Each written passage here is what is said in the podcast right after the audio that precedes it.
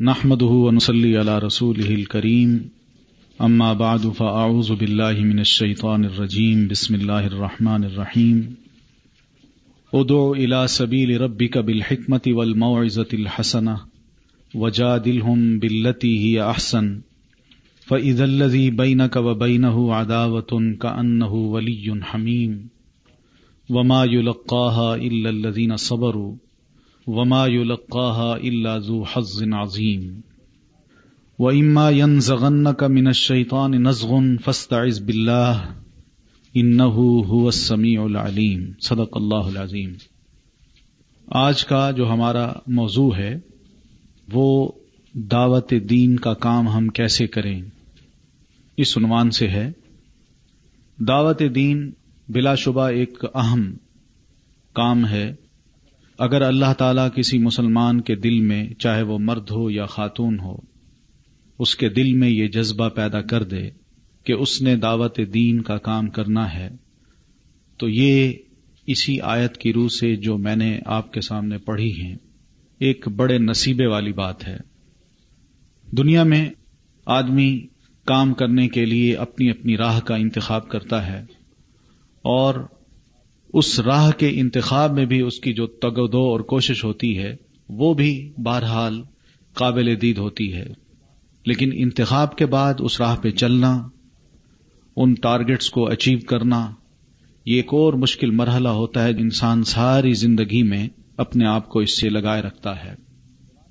قرآن مجید نے ہم مسلمانوں کو جو بہتر سے بہتر بات ہو سکتی تھی، وہ بتائی ہے۔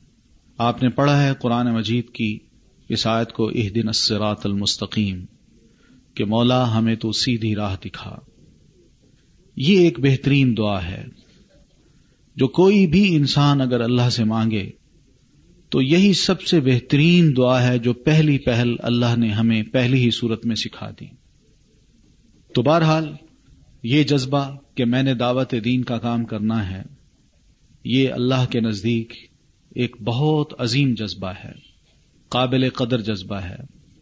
اس جذبے کو ہم نے کس طرح استعمال کرنا ہے، کس طرح اس سے کام لینا ہے، قرآن مجید نے اس سلسلے میں ہمیں کچھ ہدایات دی ہیں، کچھ اصول بتائے ہیں، کچھ ضابطے بتائے ہیں۔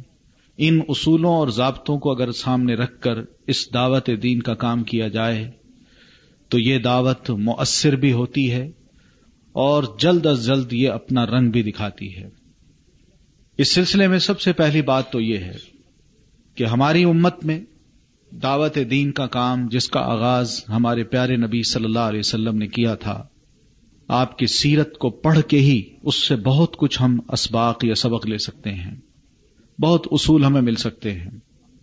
آپ نے یہ تمام اصول کیسے اپنائے؟ آپ کی سیرت میں یہ کشش لوگوں کو کیوں نظر آئی؟ اور لوگ آپ کی چھوٹی چھوٹی بات کو سن کے آپ کے اخلاق کو، آپ کے کردار کو دیکھ کر فوراً ہی اپنے دل کی کایا کیسے پلٹ لیا کرتے تھے۔ یہ سب کچھ اگر جاننا ہو تو ایک تو سیرت کا مطالعہ کیا جائے اور اس کے ساتھ قرآن مجید کی ان آیات کو بھی ہمیشہ سامنے رکھا جائے۔ جن آیات کی روشنی میں ہمارے پیارے نبی صلی اللہ علیہ وسلم نے دعوت دین کا کام کیا ہے۔ ان میں پہلی بات تو یہ ہے کہ آپ صلی اللہ علیہ وسلم کو یہ تاکید کی گئی۔ ادعو الا سبیل ربی کا بال حکمتی ول الحسنا کہ اللہ کے نبی دعوت دین کا کام کیجیے لیکن دعوت دین کے لیے پہلی بات تو یہ ذہن میں رکھیے کہ آپ نے لوگوں کو اگر دعوت دینی ہے تو اپنی ذات کی طرف نہیں۔ اپنی پرسنالٹی کی طرف نہیں۔ اپنے خیالات کی طرف نہیں۔ بلکہ الا سبیل ربک۔ جو آپ کے رب کی راہ ہے یعنی اسلام، آپ نے اس کی طرف لوگوں کو دعوت دینی ہے۔ کیوں؟ اسلام ایک بہت وسیع میدان کا حامل دین ہے اور اس میں اتنی وسعت ہے، اتنی وسعت ہے کہ اگر انسان صرف اس دین کی دعوت دینا ہی شروع کر دے، تو ہر انسان کو اس میں اپنی اپنی پسند کی بہترین چیزیں مل بھی سکتی ہیں اور اس کے دکھ کا یا درد کا مداوع جو ہے وہ اسے اس دین میں مل بھی سکتا ہے۔ اس لیے یہ کہا گیا، ادعو الا سبیل ربک، اپنے رب کے راہ کی طرف آپ لوگوں کو دعوت دیجیے اب یہ آیت جب ہم پڑھتے ہیں تو اس میں ہمیں تین چیزیں نظر آتی ہیں۔ پہلی چیز یہ نظر آتی ہے کہ دعوت دیجیے یعنی دعوت کا کام کیجیے اور دوسری بات یہ کہ آپ کو کہا جا رہا ہے کہ آپ دعوت دیجیے یعنی دعوت دینے والے آپ بنے۔ تو دوسرا مطلب یہ کہ دائی، دعوت دین کا کام کرنے والا، وہ کون ہو؟ کیسا ہو؟ اللہ کی طرف سے اگر نبی علیہ سلاد و تسیم کو کہا جا رہا ہے کہ ادعو، آپ دعوت دیجیے تو اس کا یہ مطلب نہیں کہ صرف اس امت میں نبی صلی اللہ علیہ وسلم نے ہی دعوت دینی ہے، یا آپ ہی دائی بن کے آئے ہیں، بلکہ آپ نے اپنا یہ فریضہ اپنی امت کے ہر اس فرد پر عائد کر دیا ہے جو دین کی چھوٹی چھوٹی بات سے لے کر بڑی سے بڑی بات تک جانتا ہے کہ وہ بھی اس فرض کو ادا کرے۔ اگر آپ سیرت النبی کے خاص طور پر اس چیپٹر کو کھولیں کہ جس میں نبی علیہ السلاط و تسلیم نے اپنا آخری حجت الوداع کا جو خطبہ تھا، اس کے آخر میں یہ فرمایا تھا، اللہ حل بلغ لوگو میری بات غور سے سنو، مجھے یہ بتاؤ کہ کیا میں نے اللہ کی باتیں تم تک پہنچا دی ہیں؟ سب نے کہا جی ہاں۔ پھر آپ نے اس موقع پہ فرمایا تھا فل یو بلغ شاہد من کم الغائب۔ تمہارا جو اس وقت موجود ہے، وہ میری یہ باتیں سن کے اپنے پاس مت رکھے، بلکہ اس کو دوسروں تک پہنچائے جو یہاں موجود نہیں۔ تو آپ نے یہ ذمہ داری ادا کر دی۔ اور یہ ذمہ داری ان افراد پہ ڈال دی جو اللہ کے رسول صلی اللہ علیہ وسلم کے پیغام کو سمجھ چکے تھے، مان چکے تھے، جان چکے تھے۔ اسی لیے ہم یہ دیکھتے ہیں کہ نبی علیہ السلاط و تسلیم نے یہ دائی جو حضرات ہیں، دعوت دین کا کام کرنے والے جو لوگ ہیں، ان کے بارے میں کھل کے یہ بات کہی ہے کہ العلماء ورثت الانبیاء، کہ میری امت کے جو علماء ہوں گے، یہ انبیاء کرام کے وارث ہیں۔ اس امت میں اب نبوت ختم۔ نبی کوئی نہیں آنا۔ نبیوں کا کام وراثت کے طور پر علماء کو دیا گیا ہے، جو دین کی دعوت کا کام کریں گے۔ ان کو دیا گیا ہے۔ تو اس لیے دوسری بات جو ہمیں اس آیت میں نظر آتی ہے کہ وہ دائی دائی کون ہو؟ پہلی بات دعوت دین یعنی دعوت کا کام کرنا۔ اور دوسری بات کہ دعوت دین کا کام کرنے والا کون ہو؟ یا دعوت دین کا کام کرنے والا بھی ہو؟ اور پھر تیسری اور آخری بات جو اس میں ملتی ہے، وہ ہے کہ کس کو دعوت دی جائے؟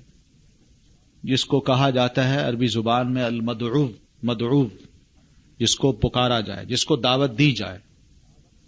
یعنی دعوت کا کام دعوت دینے والا یعنی دائی اور جس کو دعوت دی جا رہی ہے۔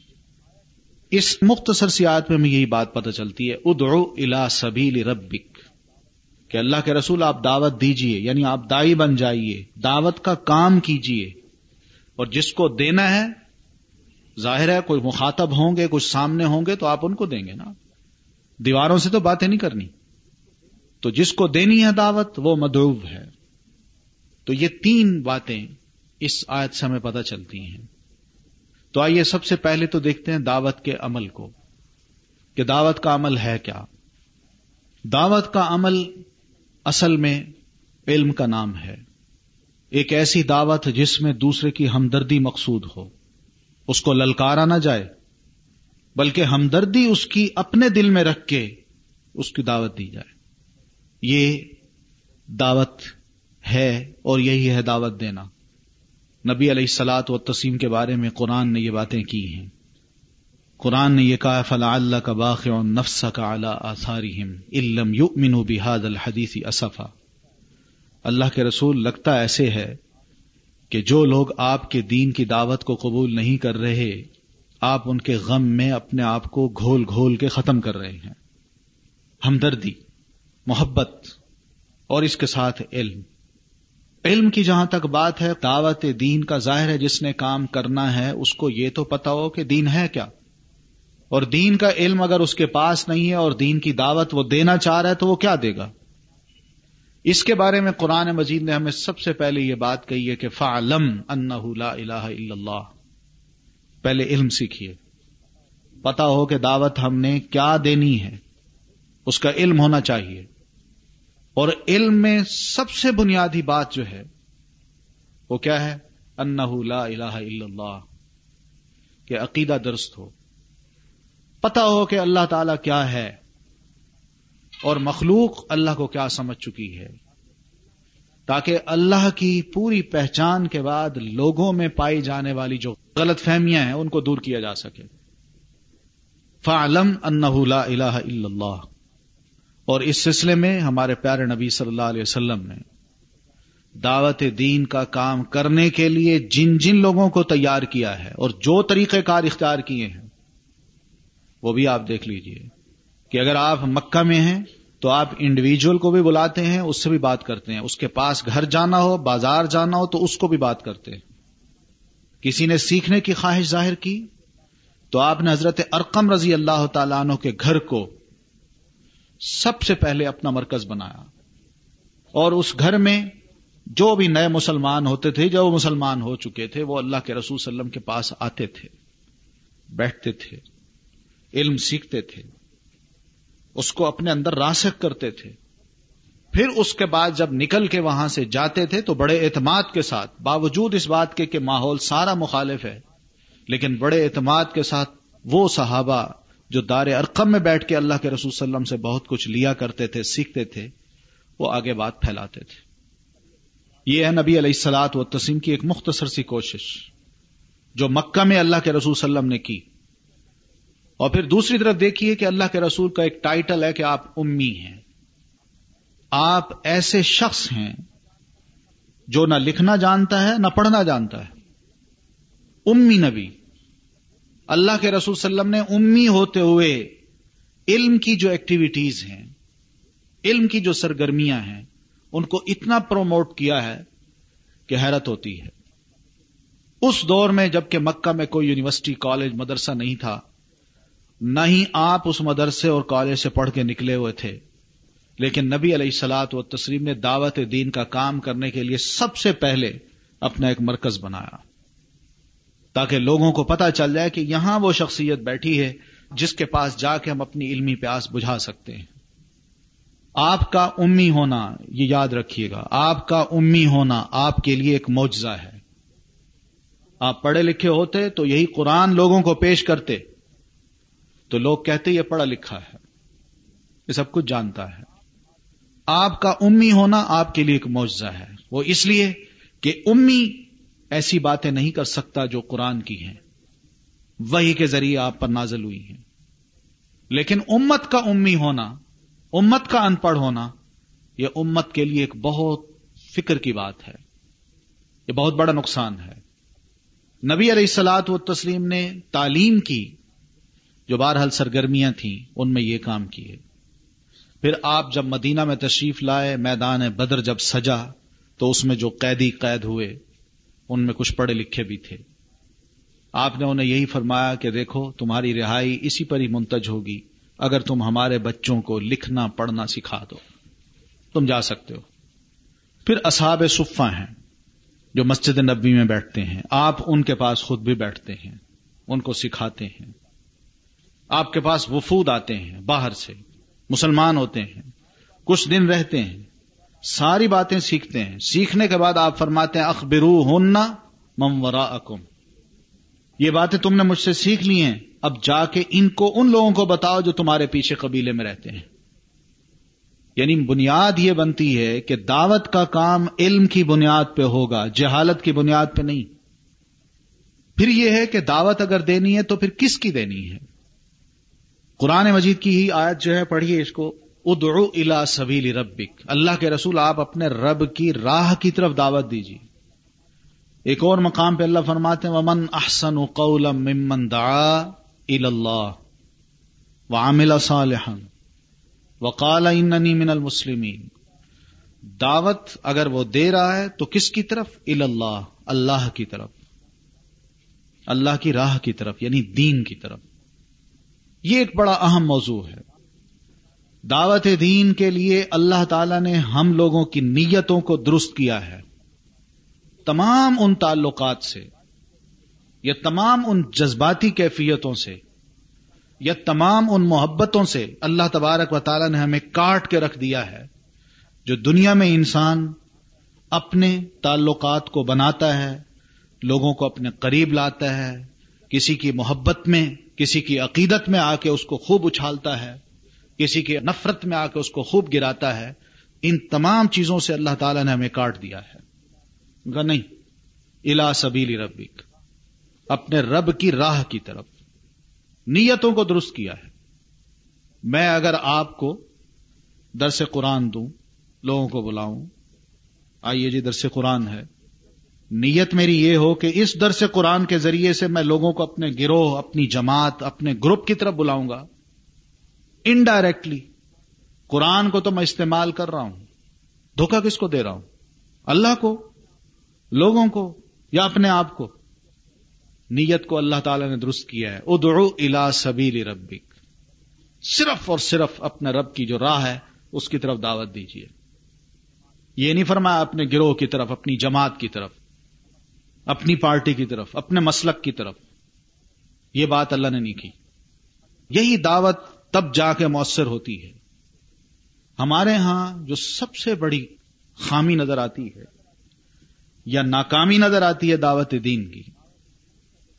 دعوت دین کا جو کام کرنے والے لوگ ہیں، وہ جس تعلیمی سسٹم سے باہر نکل کے آئے ہیں، اس سسٹم پہ آپ غور کیجیے۔ میں نہیں کہتا۔ آپ ان افراد کے ساتھ مل کے بیٹھیے، ان سے گفتگو کیجیے آپ کو پتا چلے گا۔ کہ وہ کس سسٹم کی پیداوار ہے؟ یہ سارا ہمارا تعلیمی نظام، مدارس کا، مساجد کا، خطبے، تقریریں، درس، لیکچرز، یہ سب فک کی بنیاد پہ قائم ہوئے ہیں۔ دعوت کی بنیاد پہ قائم نہیں ہوئے۔ اور نہ ہی اس تعلیمی نظام کو دعوتی بنیادوں پر سکھایا جاتا ہے۔ یہ فقہ کی بنیادوں پر سکھایا جاتا ہے۔ میں خود پڑھا ہوں۔ مجھے صحیح سمجھایا گیا کہ ہمارے نزدیک ہے، اس کے نزدیک یہ ہے۔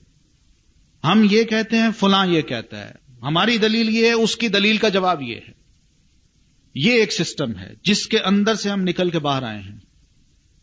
اور نتیجہ کیا نکلا ہے کہ ہم نے جب دعوت دین کا کام کیا تو ہم نے سب سے اہم کام یہی سمجھا کہ لوگوں کو اپنی اپنی فک کی طرف بلاؤ۔ اور جو اصل دعوت کا کام تھا جس میں ہمدردی مقصود تھی۔ جس میں دوسرے کی خیر خواہی مقصود تھی، جس میں دوسرے کی تربیت مقصود تھی، وہ سب سیکنڈری چیز بن گئی، بلکہ اس کی کوئی حیثیت ہی نہیں۔ یہی وجہ ہے کہ آج کے جو حالات ہیں، یہ حالات ہمیں بتا رہے ہیں کہ ہم نے اس ملک میں پچپن سال سے کوئی کام نہیں کیا۔ اگر کیا ہوتا تو اہل دین یہاں پر بڑے مضبوط ہوتے۔ حالات ہمارا منہ چڑا رہے ہیں کہ آپ کے پاس تھا کیا؟ آپ نے ہمیں دیا کیا؟ جو کچھ آپ نے سکھایا وہ مسئلے تو ہمیں پتہ چل گئے۔ اس میں تو ہمیں ایکسپرٹ ہیں، اس میں بحث کرنا بھی جانتے ہیں، اس میں ہم غصہ دکھانا بھی جانتے ہیں۔ لیکن جہاں تک دعوت دین کی بات ہے اور دینی جو محبت ہے، ہمدردی ہے، اس کی بات ہے، وہ تو ہمارے اندر ہے ہی نہیں۔ ہم کیسے دوسرے کی ہمدردی اپنے دل میں پائیں؟ اب وہ یہی کچھ ہی ہے۔ جتنے بھی بہرحال اس نظام کی پیداوار لوگ ہیں، ان کے اندر جو مزاج یہ نظام بناتا ہے، اس میں فقی امور پر تو بڑی شدت کے ساتھ زور دیا جاتا ہے، اصرار کیا جاتا ہے، اور ان کے ذہنوں پر وہ فقی معاملہ چھا جاتا ہے۔ مگر دعوتی امور ان کے ذہن کے کسی خانہ میں جگہ نہیں پاتے۔ گیپ ہے، گیپ۔ بہت بڑا گیپ ہے۔ دین اور دنیا اس کو ہم نے بالکل الگ کر دیا ہے۔ اور پھر اس دعوتی دین کو ہم نے اپنے ان رویوں سے کیا سے کیا بنا دیا ہے۔ دو انتہاؤں میں ہم پہنچے ہوئے ہیں۔ کوئی ایک انتہا پہ ہے، کوئی دوسری انتہا پہ با یزید بستامی رحمت اللہ علیہ ایک بہت بڑے بزرگ گزرے ہیں۔ ان کا ایک ہمسایا تھا یہودی۔ بہت عرصہ وہ ساتھ رہا۔ تو باعزید بستانی کا اپنا جو تصوف تھا، اپنی جو عبادت تھی، اپنی جو ریاضت تھی، اس کا اثر، اس کا شوہرا وہ تقریباً ہر طرف پھیلا ہوا تھا۔ لوگ متاثر تھے۔ لیکن قریب کا جو ہمسایہ یہودی ہے، وہ متاثر نہیں ہے۔ باعزید بستانی جب فوت ہو گئے، تو ان کی وفات کے بعد کسی نے اس یہودی سے کہا کہ تم باعزید بستانی کے ہمسائے رہے ہو۔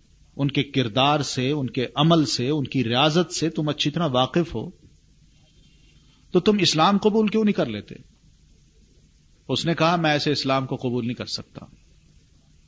میں اس اسلام کو قبول نہیں کر سکتا جو اسلام شیخ با عزید کا ہے۔ ان کا وہ کیسے؟ ان کا وہ اس لیے کہ وہ میرے بس کی بات نہیں ہے۔ اگر یہ اسلام اس چیز کا نام ہے کہ جو شیخ باعزید بستانی کیا کرتے تھے، تو میرے لیے وہ ناقابل عمل ہے۔ اور اگر اسلام جو عام مسلمان کام کرتے ہیں کا نام ہے، تو مجھے پھر ایسے اسلام سے شرم آتی ہے۔ مراد اس کی یہ تھی کہ شیخ باعزید بستانی جو ہیں، یہ گوشہ نشین تھے۔ مغرب کی نماز کے وقت وضو کیا تو فجر کی نماز کے بعد تک ان کا وضو قائم رہتا تھا۔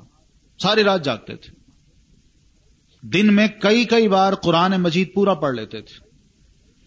کسی بھی ایک آیت کو یا کسی بھی ایک ذکر کے لفظ کو لے کے لاکھوں بار اس کا ورد کرتے تھے۔ پھر اس کے ساتھ ساتھ یہ بھی ہے کہ حج کرنے جب جاتے تھے تو ایک ایک قدم پر وہ نوافل پڑھتے تھے۔ دو رکعت ضرور پڑھتے تھے۔ جب اس قسم کی اس نے چیزیں دیکھی کہ اسلام اس چیز کا نام ہے تو اس نے کہا میں اس پہ عمل نہیں کر سکتا۔ میرے بس کا روگ نہیں ہے یہ۔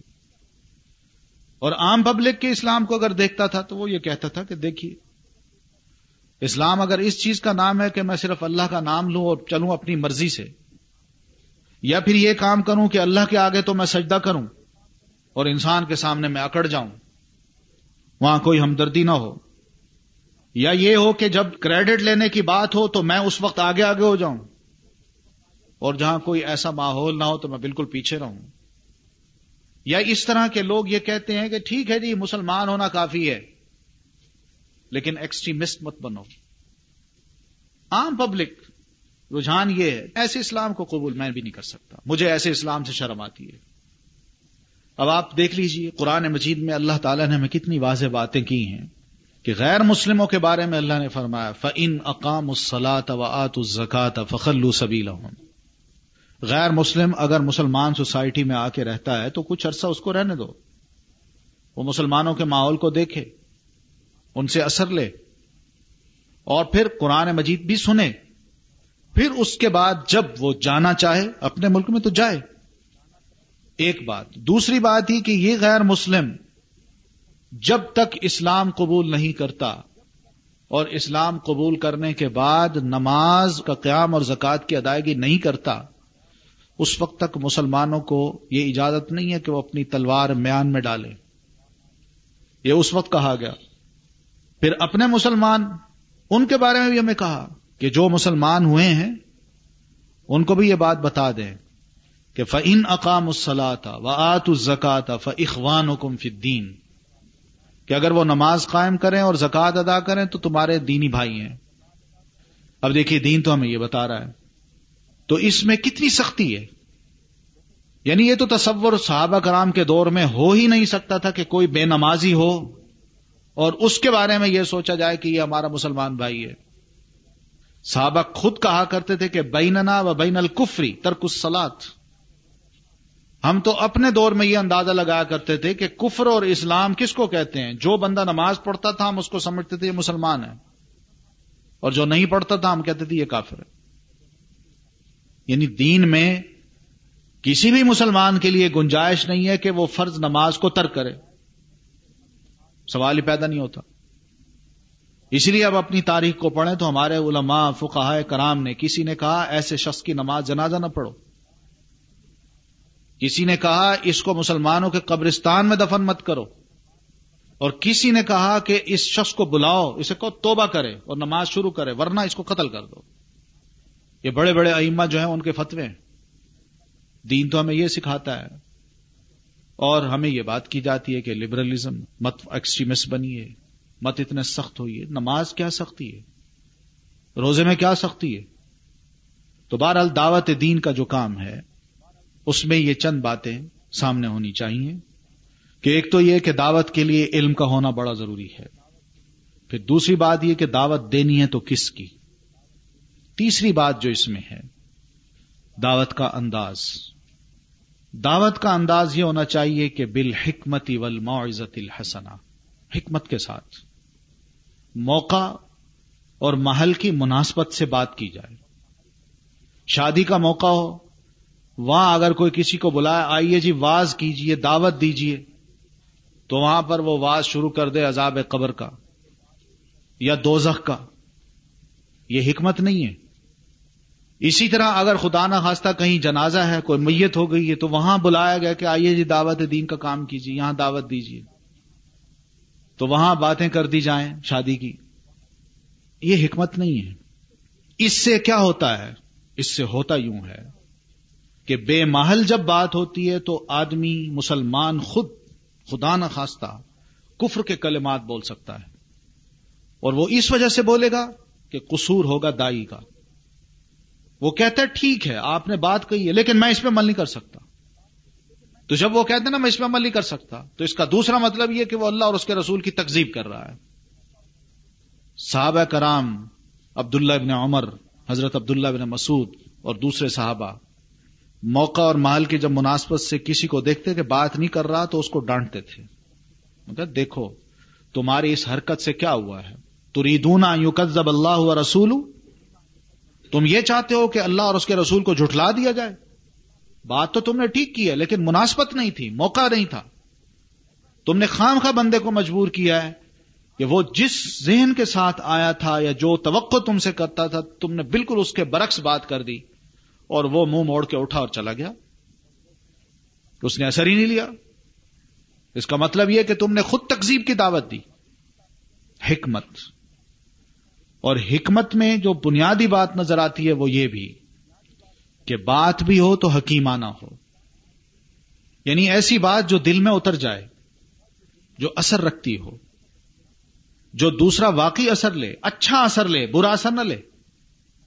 نبی علیہ السلاط و تسلیم کے بارے میں بہت سے خطبات بہرحال اکٹھے بھی ہو چکے ہیں، کتابیں بھی شائع ہو گئی ہیں کہ آپ نے جو جو لیکچرز دیے صحابہ کرام ہوں، بڑے بڑے ذمہ دار مسلمان حضرات جو ہیں، وہ آئے ہیں، ان کی جو ساری باتیں ہیں، ان کو پڑھیں۔ تو ان میں تاثیر ملتی ہے، دوسرا اثر لیا کرتا تھا۔ حکمت کا جو پہلو ہے، یقین مانیے، ہم مسلمانوں میں اس وقت بالکل ایک طرف ہے۔ ہم نے للکار کے انداز کو اپنایا ہے، چھلانگیں لگانے کی کوشش کی ہے۔ دوسرے کو اس طرح مخاطب کیا ہے جیسے وہ ہمارا ازلی دشمن ہو۔ اور ہم نے چاہا ہے کہ اس کو اس مقام تک جا گرائیں، جہاں تک ہم گرا سکتے ہیں۔ ہم نے یہ کام کیے۔ ہیں اللہ کے رسول صلی اللہ علیہ وسلم نے کبھی بھی اپنے مخالف کو اسٹیج پہ کھڑے ہو کے، ممبر پہ کھڑے ہو کے برا بھلا نہیں کہا، گالی نہیں دی۔ اس کو کسی غلط لقب سے نہیں نوازا۔ اگر آپ نے کسی اپنے مسلمان کی غلطی کو بھی دیکھا ہے تو اس کی غلطی کی اصلاح اللہ کے رسول صلی اللہ علیہ وسلم نے اس کو مخاطب کر کے نہیں کی۔ صحابہ بیٹھے ہوتے تھے، وہ بھی بیٹھے ہیں۔ آپ نے محسوس کیا ہے کہ بات غلط ہے، لیکن سمجھاؤں کس طرح؟ صحابہ کو بلایا، بٹھایا، بات کی اور بات کے دوران یہ لفظ کہے ماں بال الناس، یہ لوگوں کو کیا ہو گیا وہ ایسا کرتے ہیں۔ اتنی بات کی۔ سمجھنے والا سمجھ جاتا تھا کہ میری غلطی تھی، میں نے ایسا کام کیا ہے۔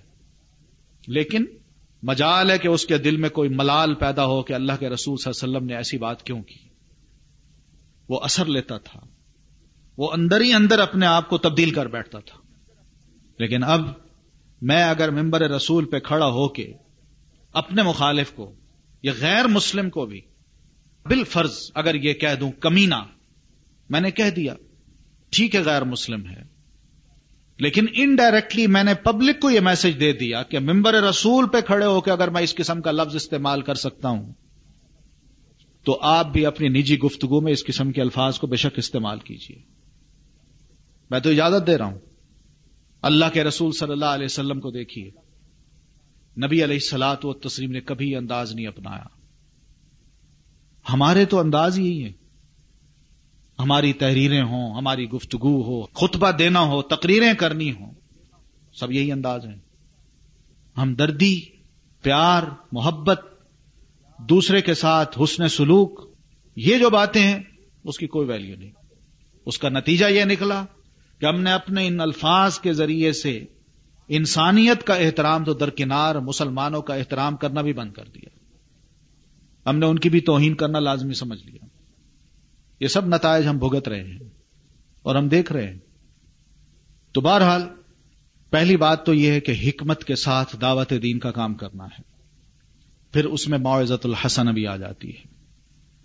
یعنی اچھے انداز کے ساتھ۔ مؤثر ہو، دل میں اتر جانے والی بات ہو۔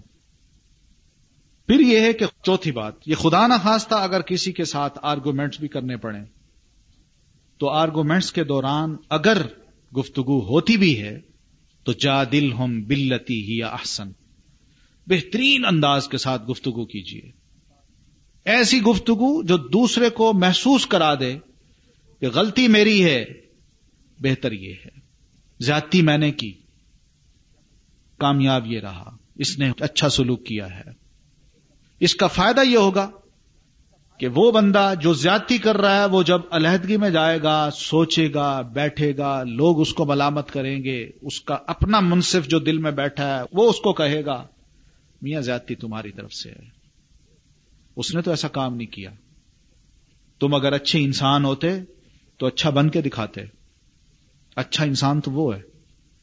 تم نے زیادتی کی، تم نے ظلم کیا۔ تمہاری غلطی ہے۔ وہ شرمندہ ہوتا، شرمندگی کے بعد وہ چل کے آتا۔ اور وہ کہتا کہ جناب زیادتی میری ہے۔ یہی تو نتیجہ ہے جو قرآن نے بتایا فض الزی بین کا بین اداوت کا ان ولی حمیم طریقہ یہ استعمال کیجیے اور پھر اس کے بعد دیکھیے کہ جو شخص آپ کے بارے میں اپنے دل میں دشمنی رکھتا تھا، آپ کا اس طریقے کے استعمال کرنے کے بعد اس کی یہ دشمنی، محبت اور دوستی میں بدل جائے گی۔ اور ہوا ہے۔ اللہ کے رسول صلی اللہ علیہ وسلم نے یہ سب کچھ دیکھا ہے۔ ہم اکثر و بیشتر یہ کتابیں پڑھتے ہیں نا، ڈیل کار نیگی کی، کہ آپ کس طرح لوگوں کے درمیان مقبول بن سکتے ہیں، زیادہ سے زیادہ آپ دوست کس طرح بنا سکتے ہیں، ان کو اپنے قریب کس طرح لا سکتے ہیں، اپنی اہمیت کو یا اپنے آپ کو مشہور کس طرح کر سکتے ہیں۔ یہ پڑھی ہے نا کتابیں، ان کی مارکیٹ میں ملتی ہیں، ترجمہ ہو کے بھی آ گئی ہیں۔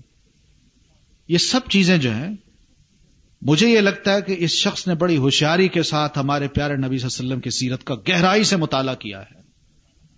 اور گہرائی سے مطالعہ کرنے کے بعد آپ کی اس سیرت سے وہ وہ چیزیں نکالی ہیں کہ آپ کا ایک گہرا دشمن وہ کس طرح آپ کا دوست بن جاتا تھا۔ چلتے چلتے آدمی آپ کا کس طرح گرویدہ ہو جاتا تھا۔ ایک ہی ملاقات میں نبی علیہ السلاط و تسلیم کو کس طرح دل دے بیٹھتا تھا۔ یعنی یہ ساری باتیں اس نے بڑی گہرائی کے ساتھ پڑھی ہیں اور ان سے یہ چیزیں نکال کے اپنی الگ کتاب بنا ڈالی ہے۔ جس کو ہم پڑھتے ہیں، ہم کہتے ہیں واقعی۔ یہ گر ہیں دوست بنانے کے، اپنے آپ کو مشہور کرنے کے، لوگوں میں مقبول ہونے کے۔ حالانکہ نبی علیہ السلاط و تسیم کی یہ نیت بالکل نہیں تھی۔ وہ تو دعوت دین کا کام تھا۔ بجائے دوستی کرنے کے، بندہ اسی دعوت دین کے کام کو کرتا جائے، خود بخود لوگ قریب آ جاتے ہیں۔ دینی محبت بڑھتی ہے۔ یہ کامیاب نسخہ ہے جو قرآن نے بتایا ہے۔ اور نبی علیہ السلاط و تسلیم نے اس کو استعمال کیا ہے۔ تاریخ ہمیں بتاتی ہے کہ یہی ایک ہی طریقہ ہے دعوت دین کا، جس کے ذریعے سے ہم اپنے بڑے سے بڑے دشمن کو گھائل کر سکتے ہیں۔ لیکن ہم نے تو اپنوں کو ہی دشمن بنانا سیکھا۔ ہے یہ جائے کہ ہم اپنے جو دشمن ہیں، ان کو اپنا بنائیں۔ ہمارے رویوں نے ہمیں یہ بتایا ہے۔ اب دیکھیے مثال کے طور پر، ہم نے جن کو دعوت دینی ہے، یہ خیر بات تو آگے آنی چاہیے، لیکن میں مثال کے طور پر بات کرتا جاتا ہوں۔ ہم نے دعوت دینی ہے تو دعوت دینے کے لیے ہمارے سامنے اس وقت دو قسم کی امتیں ہیں۔ ایک امت دعوت ہے اور ایک امت ایجابت ہے۔ امت ایجابت کا مطلب یہ ہے کہ جس امت نے اس دین کو قبول کر رکھا ہے اس نے اس میں ہاں کی ہے۔ مان لیا ہے کہ یہ دین صحیح ہے۔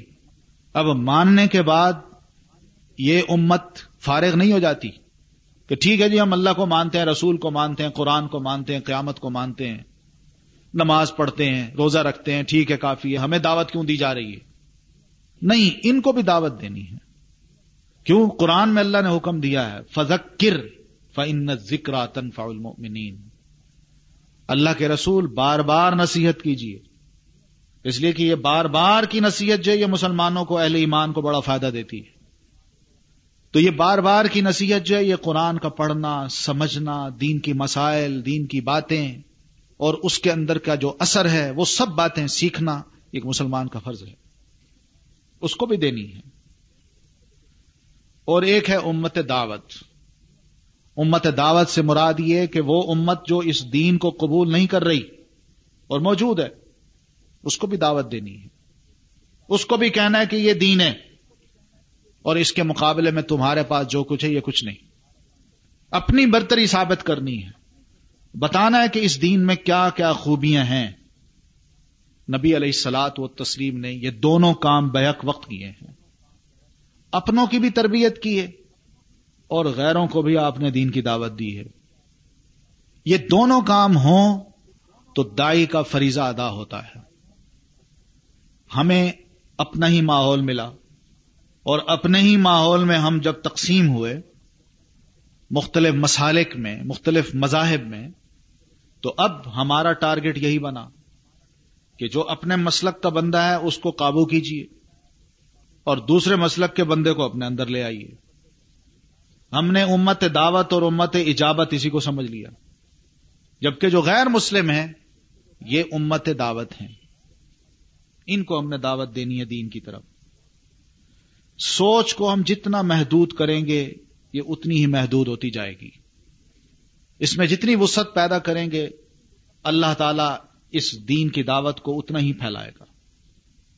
ہمارا اس وقت جو سب سے بڑا نقصان ہوا ہے، وہ یہی ہوا ہے کہ ہم نے غیروں کو امت دعوت نہیں سمجھا۔ ہم نے ان کو اپنا دشمن سمجھا ہے، جانی دشمن۔ اور کبھی بھی یہ نہیں چاہا کہ اس کے ساتھ پیار سے، محبت سے، خیر خواہی سے، ہمدردی سے بات کریں۔ ہم نے نہیں چاہا۔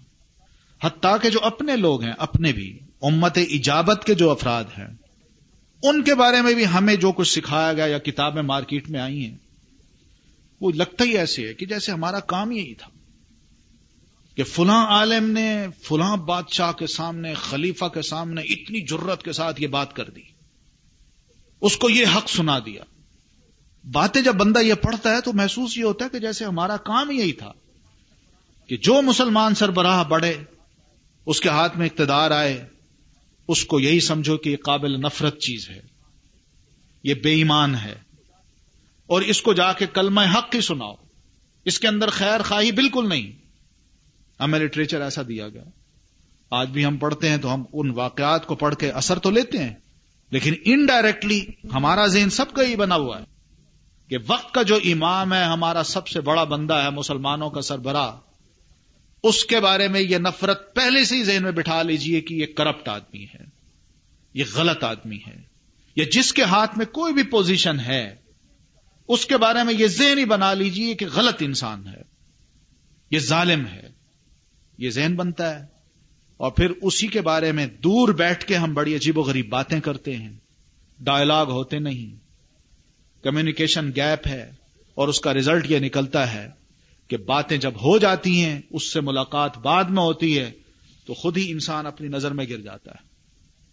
کہ میں نے تو اس کے بارے میں یہ باتیں کہیں، اور آج تو ملاقات سے یہ پتا چلا کہ یہ تو ایسا انسان ہے ہی نہیں۔ یعنی یہ جو امت دعوت اور امت ایجابت والا کام ہے، اس کو بھی ہم نہیں سمجھے۔ کہ ہم کم از کم اس ذمہ داری کو ہی ادا کرتے۔ ہم نے اپنا محاذ اپنے اندر ہی کھولا، اور جو غیروں کو ہم نے محاذ بنانا تھا یا ان کے علاقے میں جا کے کوئی کام کرنا تھا، ان کو میدان دے دیا کہ تم آرام سے بیٹھ کے ہمارے جھگڑوں کو، ہماری لڑائیوں کو، ہمارے آپس کے ڈسپیوٹس کو دیکھو اور پھر جب چاہو ہمیں استعمال کر لو۔ ہم استعمال بھی ہو جائیں گے۔ یہی کچھ ہوا ہے۔ تو امت دعوت اور امت اجابت کے لیے یہ بات کہ ہم نے دعوت جب دینی ہے تو اپنوں کو بھی اور غیروں کو بھی۔ میں چھوٹی سی بار مثال دوں۔ میں دعوت دین کا کام کرنا چاہتا ہوں، مجھے اپنے گھر کی کوئی فکر نہیں۔ میں گھر سے باہر جانا چاہتا ہوں، وہاں دعوت دوں گا۔ تو مجھے گھر کی کوئی فکر نہیں۔ چاہے وہاں میں کسی کا حق ماروں، اولاد کا حق ماروں، بیوی کا حق ماروں، رشتہ دار کا حق ماروں، وہ جائیں بھاڑ میں، جو چاہیں کریں، میں دعوت کا کام کرنے جا رہا ہوں۔ دعوت دین کے یہ اصول نہیں ہے قرآن مجید نے ہمیں یہ بتایا وہ انضر عشیرت اقربین اللہ کے رسول دعوت دین کا کام اپنے گھر والوں سے کیجیے اپنے قریبی رشتہ داروں کو پہلے خدا کے خوف سے ڈرائیے۔ اپنے گھر سے۔ اصول ہے، قاعدہ ہے، طریقہ کار ہے۔ اب میں اس طریقہ کار کو چھوڑ کے دوسروں کا غم تو لے بیٹھوں۔ اور میرے اپنے گھر میں کرپشن ہو بے ایمانی ہو، شرک ہو بدتیں ہوں، غلط کام ہوں، ان کی مجھے پرواہ نہ ہو۔ کیا دعوت مؤثر ہوگی؟ دعوت دین آپ نے تیرہ سال دیے، اپنے گھر میں رہے ہیں۔ اور گھر بھی خانہ کعبہ کا بالکل قریب۔ یا فاطمہ، یا صفیہ، یا بنی عبد مناف، یا بنی ہاشم۔ یہ جو الفاظ ہم پڑھتے ہیں، یہ کیا ہے؟ اور پھر اپنوں سے ہی آپ نے یہ باتیں سنی نا کہ تب اللہ کا یا محمد الحاظ جماعت نا یہ کون تھے؟ چچا ہی تھے نا۔ اپنوں سے ہی اپنے نفرت کے الفاظ سنے ہیں نا۔ یہی چچا کے بیٹے نبی علیہ السلاط و تسیم کو منہ پہ آ کے کہتے ہیں کہ ہم تمہاری بیٹیوں سے شادی نہیں کریں گے۔ جبکہ ان کی انگیجمنٹ ہو چکی تھی۔ رشتہ تک توڑ دیا۔ یہ ابو جہل، یہ کون تھا؟ آپ کا رشتہ دار ہی ہے۔ آپ نے اپنوں کو بھی دی اور جو غیر تھے ان کو بھی دی۔ وہ انضر اشیر تک القربین تیرہ سال تک اللہ کے رسول صلی اللہ علیہ وسلم نے اپنے ماحول کو نہیں چھوڑا۔ اور پھر اس دوران جو کچھ بھی اسلام کو ترقی ملی، غیر مسلم مسلمان ہوئے، بڑے بڑے سردار، عمر رضی اللہ تعالیٰ عنہ، حضرت حمزہ، یہ ساری قوت کے ملنے کے بعد بھی نبی علیہ سلاد و تسیم کے مزاج میں آجزی رہی ہے۔ آپ اکڑے نہیں ہیں۔ آپ نے کبھی سینا تان کے دشمن کو یا مخالف کو للکارا نہیں ہے کہ اب ہم یوں کر دیں گے۔ آجزی ان کے ساری صبر یہ سب باتیں اللہ کے رسول وسلم کی زندگی میں ہمیں نظر آتی ہیں۔ حضرت عمر رضی اللہ تعالیٰ عنہ جن کے بارے میں ہم پڑھتے ہیں کہ مسلمان ہوئے تو باہر نکلے، جا کے خانہ کعبہ میں انہوں نے نماز پڑھی۔ اور اس موقع پہ اکیلے ہی وہی تھے جنہوں نے کہا کہ جو بندہ اپنے بچوں کو یتیم بنانا چاہتا ہے وہ آ جائے میرے سامنے۔ ایک دو دن یہ بات چلی، مخالف اکٹھے ہوئے، انہوں نے حضرت عمر کی بھی نہیں چلنے دی۔ لیکن اس دوران دیکھیے دوسرے مسلمان جب ہوتے ہیں، کچھ ایک گروپ بن جاتا ہے، اچھے خاصے، تاجر حضرات بھی ہیں عبد الرحمان بن نوف ہیں ابو بکر صدیق ہیں، حضرت عمر ہیں، سیدنا حمزہ ہیں، یہ سب لوگ جب مسلمان ہوتے ہیں، ایک اچھا خاصا گروپ ہے، مؤثر گروپ ہے۔ اس مؤثر گروپ کی قوت کے بل بوتے پر نبی علیہ سلاد و تسیم نے کبھی بھی اس تیرہ سالہ مک کی زندگی میں ماحول کو کبھی آلودہ نہیں کیا۔ اپنی بد زبانی سے، اپنی بد اخلاقی سے، اپنے برے کردار سے، کبھی بھی کوئی ایسی بات ظاہر نہیں کی۔ ورنہ آپ چاہتے تو کسی صحابی کو یہ کہہ سکتے تھے کہ ذرا یوں کرو، رات کے وقت چلے جانا۔ یہ خانہ کعبہ میں جو تین سو ساٹھ بت رکھے ہیں نا، ان میں کسی کا سر اڑاؤ، کسی کی ٹانگ توڑ دو۔ دیکھیں گے صبح کیا ہوتا ہے۔ جس کے ہم آدی ہیں۔ نبی علیہ السلام میں یہ کام نہیں کروایا اور پھر اس دوران اللہ کے رسول وسلم کے پاس صحابہ کرام مارے کھا کھا کے آتے تھے۔ خون نکل رہا ہے۔ ہڈیاں ٹوٹی ہوئی ہیں۔ آ کے عرض کرتے ہیں، اللہ کے رسول اللہ ترا فیما نحنفی ہماری حالت نہیں دیکھ رہے آپ۔ اللہ تدعو لنا۔ کیا اللہ سے ہمارے لیے آپ دعا نہیں کرتے؟ کیا ہو رہا ہے ہمارے ساتھ؟ اللہ کے رسول، اجازت دیجیے ہم تلوار اٹھائیں، ہم بھی کچھ ان کو ماریں۔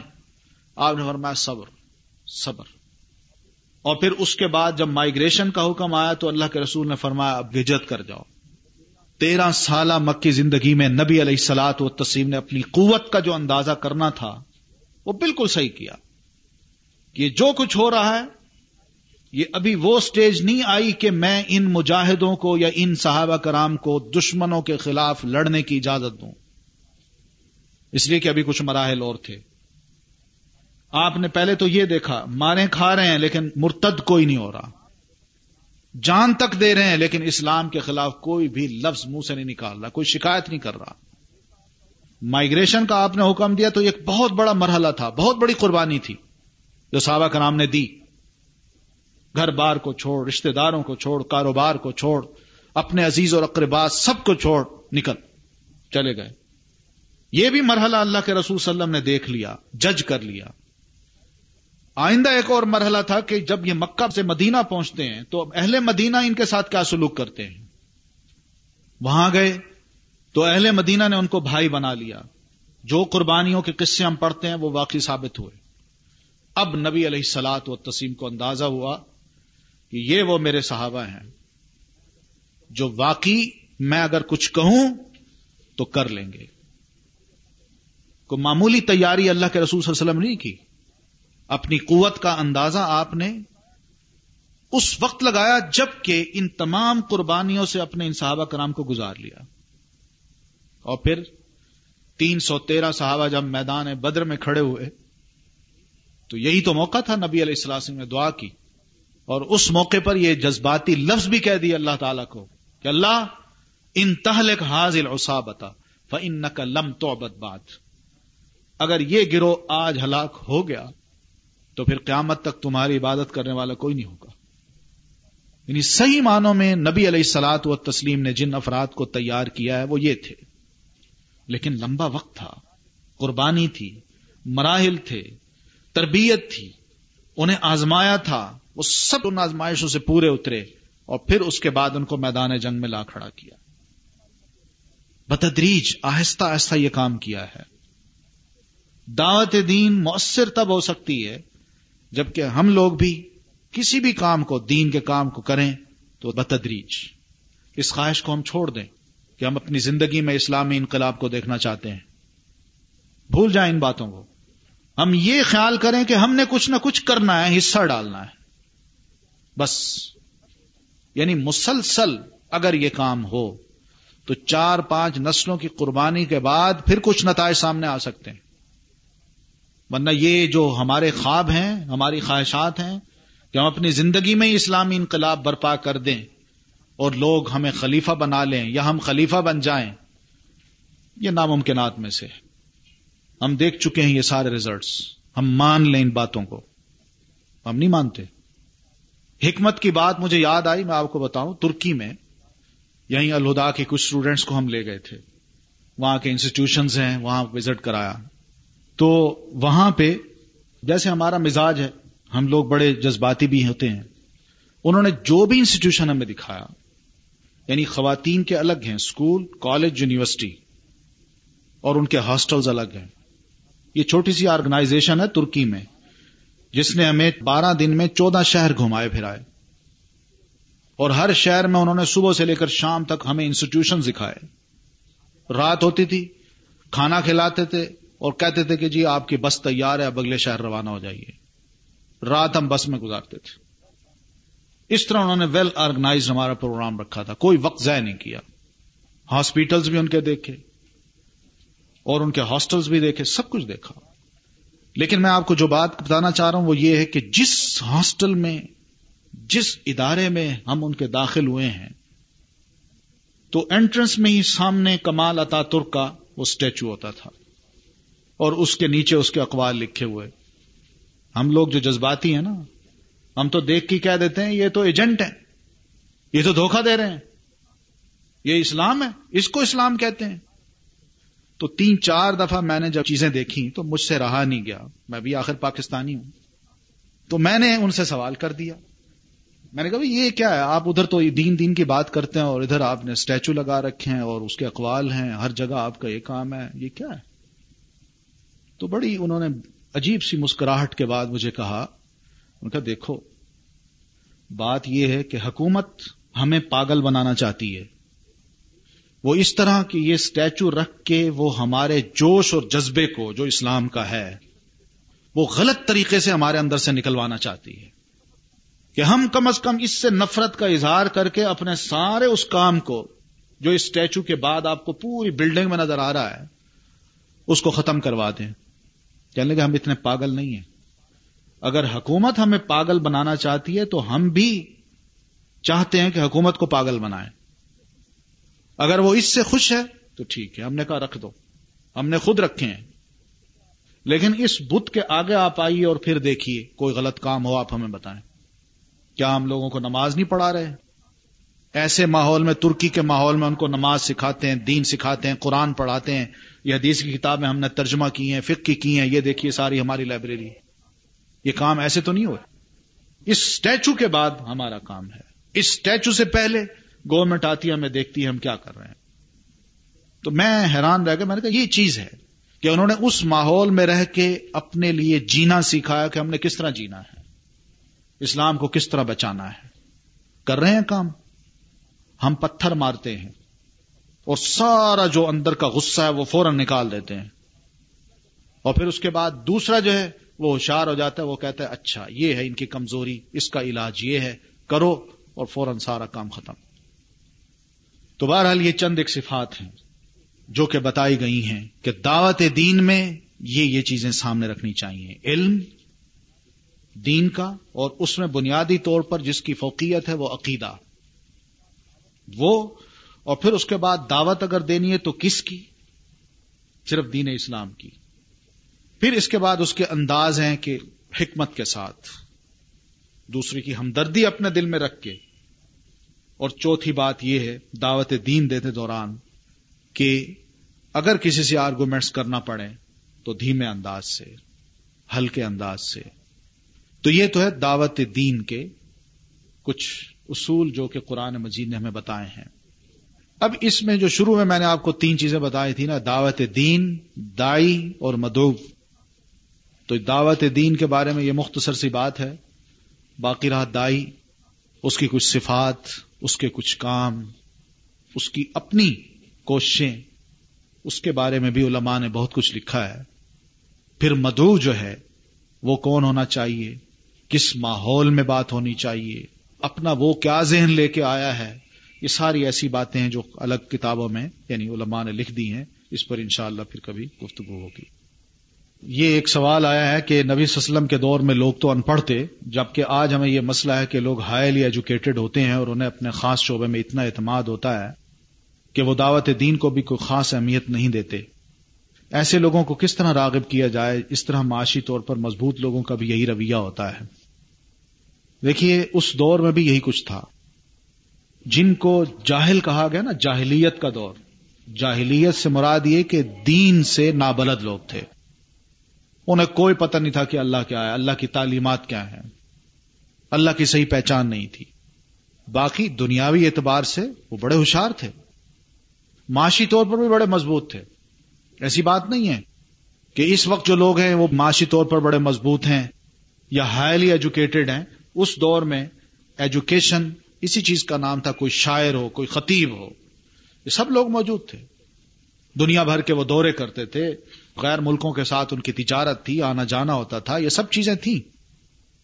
اصل چیز ہے جہالت۔ یہ ہمارے ہاں جو ہائیلی ایجوکیٹڈ لوگ ہیں لیکن دین سے نابلد ہیں، یہ اصل جہالت ہے۔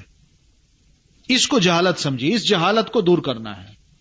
وہ تبھی ہوگی جبکہ آپ کے پاس اس کا علم ہوگا۔ کیونکہ آپ کے پاس یہ قوت ہے اور دوسرے کے پاس ایک کمزوری ہے۔ اس کی کمزوری یہ کہ وہ دین نہیں جانتا۔ آپ کی طاقت یہ ہے کہ آپ کے پاس علم ہے، دین کا علم ہے۔ تو اس طاقت کو اس کمزوری پر استعمال کیجیے جو دوسرے کے پاس ہے۔ جس میں وہ طاقتور ہے، اس بارے میں آپ بات نہ کیجیے، اس میں مار کھا جائیں گے۔ جس میں آپ طاقتور ہیں، اس بارے میں بات کیجیے، اس کی ضرورت اس کو ہے۔ اور دین کی ضرورت سب کو ہوتی ہے۔ چاہے بڑا ہو، چھوٹا ہو، پڑھا لکھا ہو، جاہل ہو، مرد ہو، عورت ہو، سب کو اس کی ضرورت ہے۔ تو آپ دین کی بات ہر جگہ کر سکتی ہیں۔ ہمارے ہاں بہت سے گروہ اور فرقے ہیں، لوگ دعوت دین والوں کے قریب نہیں آتے، کہتے ہیں شاید یہ لوگ ہمیں اپنے فرقے کی طرف دعوت دینا چاہتے ہیں یا ہمارے اپنے فرقے سے ہمیں نکلوانا چاہتے ہیں۔ یقین کی کیفیت لوگوں میں کیسے پیدا کی جائے؟ وہ یہی ہے۔ کہ آپ تھوڑی تھوڑی ڈوز دیجیے دانا دانا پھینکیے۔ حقیقت یہی ہے، ہوتا ہے ایسے۔ آپ ان کے ساتھ تعلق کو رکھیے، دور نہ کیجیے اپنے آپ کو، نفرت نہ کیجیے ان سے، تعلق رکھیے۔ کوئی بات اگر کرتے ہیں تو آپ کے پاس اگر اس کا بہتر جواب ہے تو ٹھیک ہے، اور پھر وہ کتاب آپ اس کو دیجیے اس طرح ایک راہ بنتی ہے۔ جب راہ بنتی ہے تو وہ مسئلہ تو آپ بتا دیں گے، وہ کہے گا اچھا میں ذرا دو چار اور ورقے بھی کھول کے دیکھ لوں، اس میں کیا لکھا ہے۔ کئی نظر اس کی پڑ سکتی ہے۔ مقصد کہ یہ تعلق ہونا چاہیے، اس سے نفرت مت کیجیے فائدہ ہوتا ہے اس کا۔ پھر دوسری بات یہ کہ میں آپ کو ایک بات اور بھی بتاؤں۔ ہمارے ہاں عام طور پر یہ ریجیڈیٹی جو ہے نا، یہ اس طبقے میں پائی جاتی ہے جو صرف مسجد میں نماز پڑھتے ہیں۔ اپنی اپنی مسجد میں۔ اور اپنی اپنی مسجد کے بارے میں وہ، اور خاص طور پر وہاں جو سب کچھ لیتے ہیں، اس کے بارے میں وہ بڑے ریجڈ ہوتے ہیں۔ میرا نقطہ نظر یہ ہے کہ آپ ان لوگوں کو ان کے حال پہ چھوڑ دیجیے آپ کے پاس پھر بھی بہت بڑا میدان ہے۔ وہ لوگ جو دین کے قریب نہیں آ رہے، جو نماز نہیں پڑھتے، روزہ نہیں رکھتے، اللہ کو نہیں سمجھتے، آپ ان کو ٹارگٹ بنائیے۔